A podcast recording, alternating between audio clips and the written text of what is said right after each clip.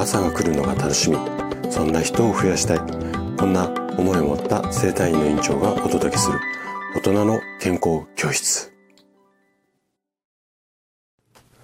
おはようございます。高田です。皆さんどんな朝をお迎えですか？今朝もね元気で心地よいそんな朝だったら嬉しいです。さて今日もねあのー、老化しない食事術こちらのシリーズを、えー、お届けしていくんですが今日はね朝食に取り入れたい食材とはこんなテーマでお話をしていきます。えー、先日の放送で朝食をしっかりとることの重要性、ここについてね、詳しくお話をしてきました。で、今回はその続きで、朝食はどんなものを食べればいいのか、あとはおすすめの食材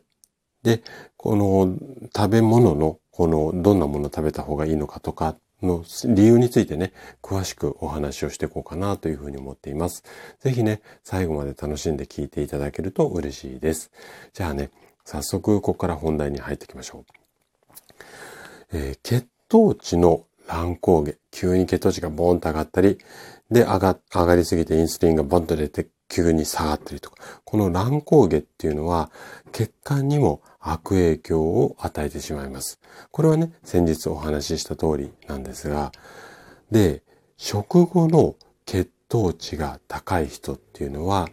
肥満とか糖尿病だけではなくとも、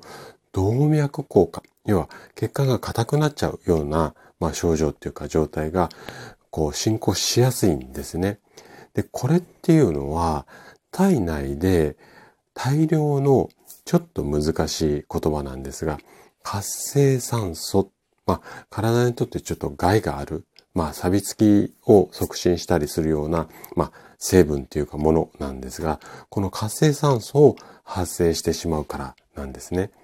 じゃあね、どうしたらこの状態を防げるのか。ここはね、あの、血糖値の変動をできるだけ少なくすることです。全くフラットな状態っていうのは血糖値なかなか難しいんですが、さっきお話しした通り、乱高下、急にボーンと上がったり、急にガーンと下がったりじゃなくて、ちょっと上がったらすぐ収まって、ちょっと上がったらすぐ収まって、ここ緩やかにね、デコボコを緩やかにする。これが大切になります。じゃあ、緩やかにするためにどんなことしたらいいのっていうと、まあ、いろいろあるんですが、今日紹介したいのはね、二つです。で、まず一つ目の対策とすると、今日あ朝食をきちんととるということですね。あと、もう一つが、朝食以外、昼食とか夕食ですね。これもできる範囲で決まった時間に食事をする。要は、食事でしっかり一日のリズムを取りましょうよっていう形ですね。こういった食習慣を意識することで、血糖値の上昇だとか効果、上がったり下がったりが緩やかになったりだとか、あとはこの緩やかになるおかげでインスリンの分泌、これも抑えられます。で、それ以外にも糖が筋肉に送られて脂肪が燃焼しやすくなる。こんな効果が期待できます。で、じゃあ朝食しっかりとるっていうことなんですけど、今日のテーマでもあるどんなものを食べていけばいいのか。これね、えっ、とね、いくつかあるんですが、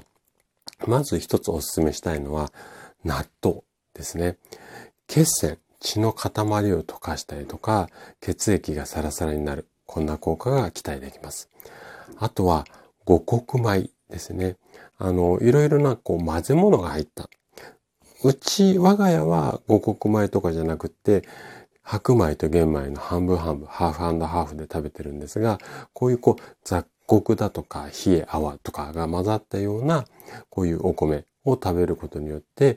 体に優しい栄養素をたくさんこういっぺんに一食で吸収する。特に朝食なんかをご飯食べる方なんかはこういったものがおすすめです。で、納豆とお米、五穀米は和食なんですが、私は洋食派よっていうことの、まあ、こういった朝食の方に関しては、まずおすすめなのがヨーグルトですね。これはもう皆さんご存知の通り、腸内環境を整える。あとは、フルーツです。うん。フルーツの中に甘いもの、要は果糖、糖が入っているので、朝それを食べると脳の働きが活発になるんですよね。なので、このあたりをあの意識して朝食で取るようにしてみてください。ただね、この洋食バージョンに関しては、ちょっとだけね、注意が必要なんです。どんなことを注意しなきゃいけないかっていうと、ヨーグルトもフルーツもどちらもね、基本的には冷たい状態で食べることっていうのが多いと思うんですよね。なので、毎朝このパターンで食べ続けると、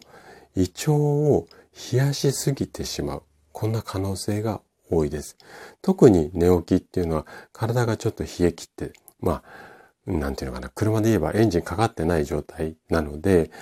体を温めて働きやすいように、動きやすいようにしていくってことが必要なんですが、ここで冷たいものをガツンって入れると、ちょっとね、体にとってデメリットも多いので、なので、あの、これ食べるなっていうわけではなくって、例えばヨーグルトとフルーツと、まあ、パンみたいな、そういった朝食の時には、あったかいスープを組み合わせてあげるとか、体がね、冷えすぎないように、このあたりを意識するといいかなというふうに思います。はい。ということで、今日も最後まで聞いていただきありがとうございました。番組の感想などね、お気軽にコメントいただけると嬉しいです。それでは明日の朝7時にまたお会いしましょう。今日も素敵な一日をお過ごしください。